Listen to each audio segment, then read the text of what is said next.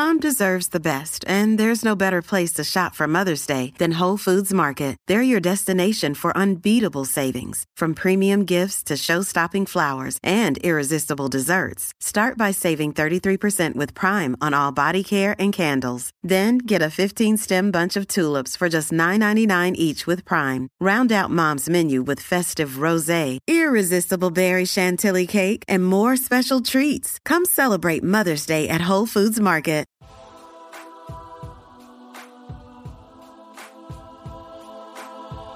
There are so many things that we as humans don't really understand.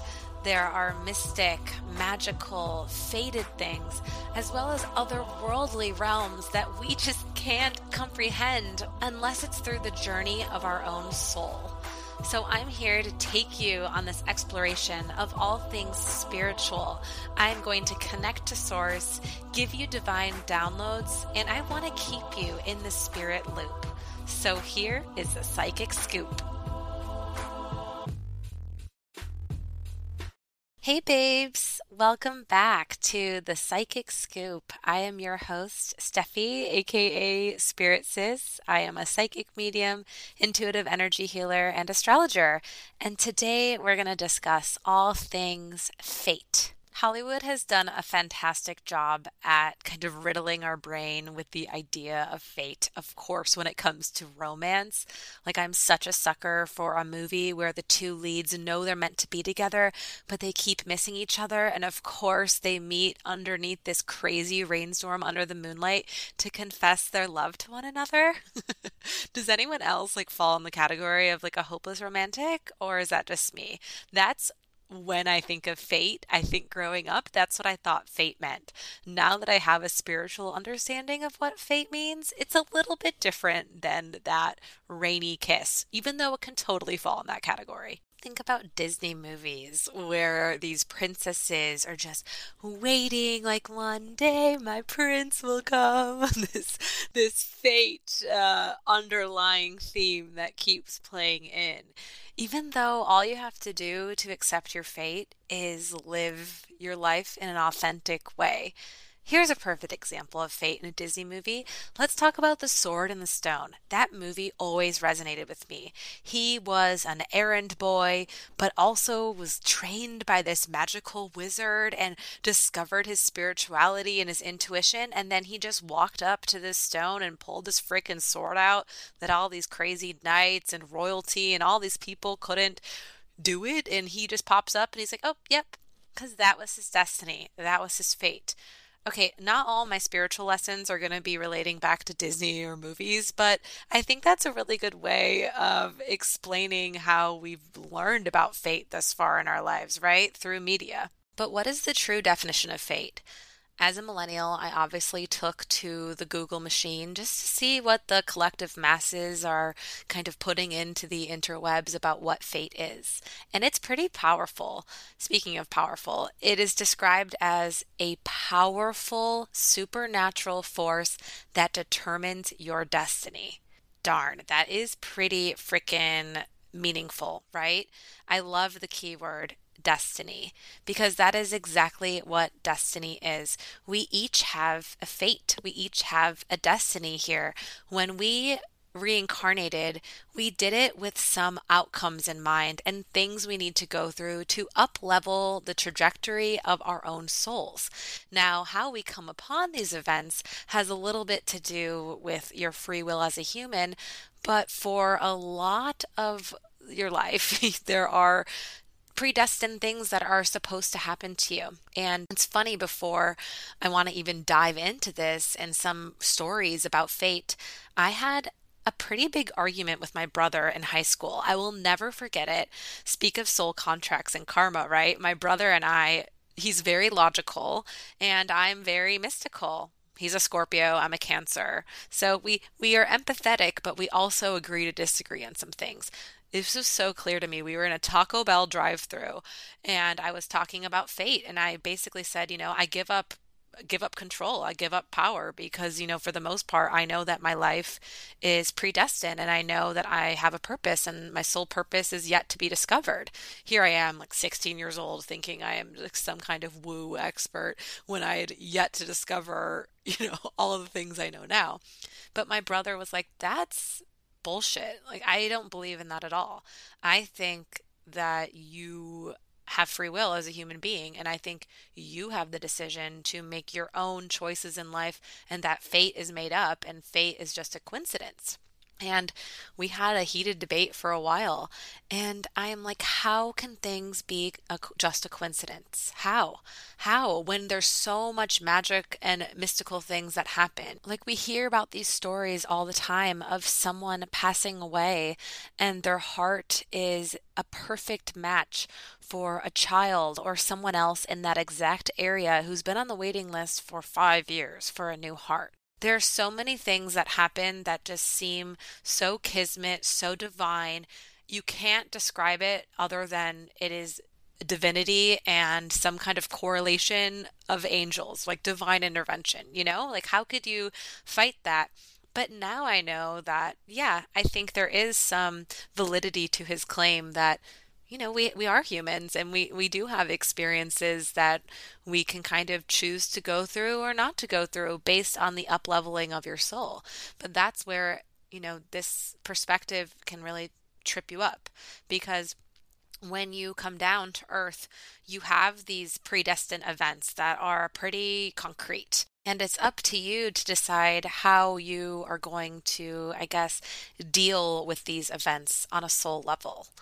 And that's why I was so angry in that argument. I'm like, we didn't come here to sleep, eat, die, and just kind of carry around these heavy meat suits or meat skeletons and just, you know, be like, okay, well, that's it. There has to be more to life, there has to be meaning to life. And there is. There absolutely is. You incarnated for a reason. You are living and breathing, listening to this podcast. You are in or on earth for an exact reason. Of course, we don't know that because that is a part of the incarnation. If we knew all of our lessons, you know, we would try to cheat as much as possible and try to get around to it and evolve our souls because that's the whole goal evolution of our own souls. But there are so many ways you can do that with these predestined events. So let me explain to you the difference between fate and the difference between ego and potentially your free will messing some things up for you, which again, is a very human experience and why we incarnated. So let's say someone gets into a car accident and they walk away, but they still have some pretty bad, you know, aches and pains, maybe some spinal injuries. And so they decide that, okay, through this, I'm going to go see an acupuncturist because I am in some severe pain.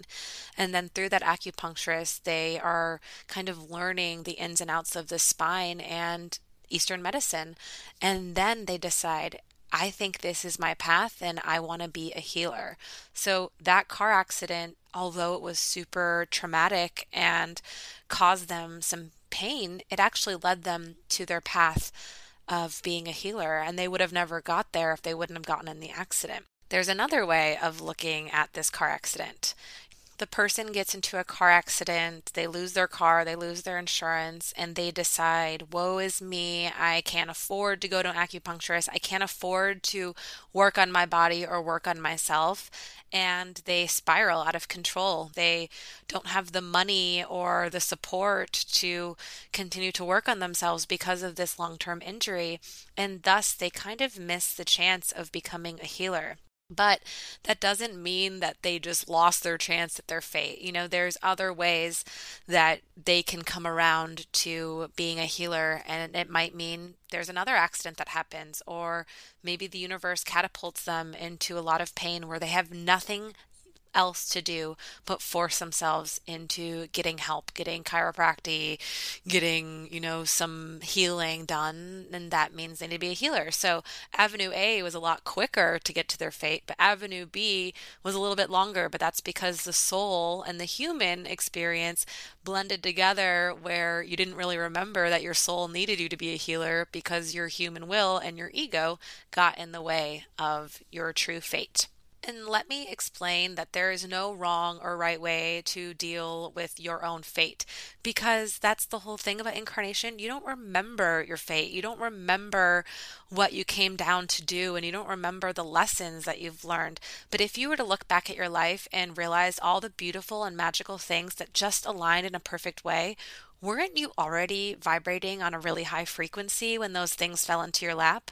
I know personally when I am you know, crying in my soup and I'm down in my luck, that sometimes the universe catapults me into a trigger or a painful event that actually leads me to a lot of really beautiful things. Think about how many people glow up during breakups. I mean, whenever my friend breaks up or like someone gets broken up with, I'm like, oh my gosh, I am so happy to see you soar because there is nothing truly more enlightening or awakening than going through a tragic breakup because you truly understand your purpose in life when your heart is broken or shattered, or if you lost that job, you lost that thing, or you lost someone. I mean, there's so much beauty in grief, and that is a very human experience. I've had some of the most meaningful events in my life going through breakups, and I don't think I would have achieved as much as I did if I stayed in those low vibrational relationships. I mean, I met my live in boyfriend and my soulmate now when I was suffering another breakup. And I was in a very toxic and low vibrational narcissistic relationship. And my soul was so weak, and I really didn't know who I was. And through a little bit of that pain, I realized it wasn't even pain from losing the relationship because honestly, I was so over it. It was the pain that I was in the cyclical pattern of choosing low self worth behaviors, not standing up for myself, and continuing to do a cycle of abuse with people when in reality, all I had to do was choose myself. And I worked so hard on it. I went to psychotherapy a ton. I joined all of these really lovely support groups. I continued to research on my own and learn about why I was attracting these awful people into my life. And then randomly, I got this invitation invitation to go out and I wasn't feeling like it, but I was like, all right, I'll go. And of course, that's when I met my boyfriend now. And the best thing about this is I met him through a mutual friend that I've known for years. And how did I not meet my boyfriend until then?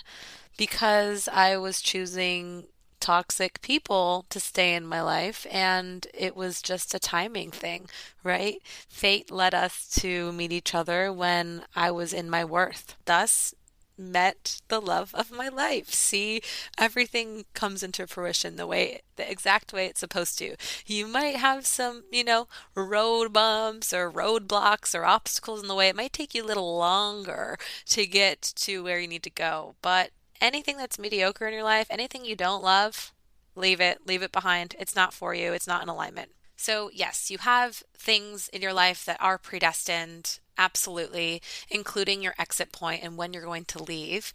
But there's also a lot of things as a human that you can decide to do. And my suggestion is living your life the best way you can, interacting with people with love and harmony. And if you're truly feeling down and out, which all of us have been through, how can you grow and learn on a spiritual level in doing so? I mean, how can you truly elevate your pain and transform and transmute it into something truly special?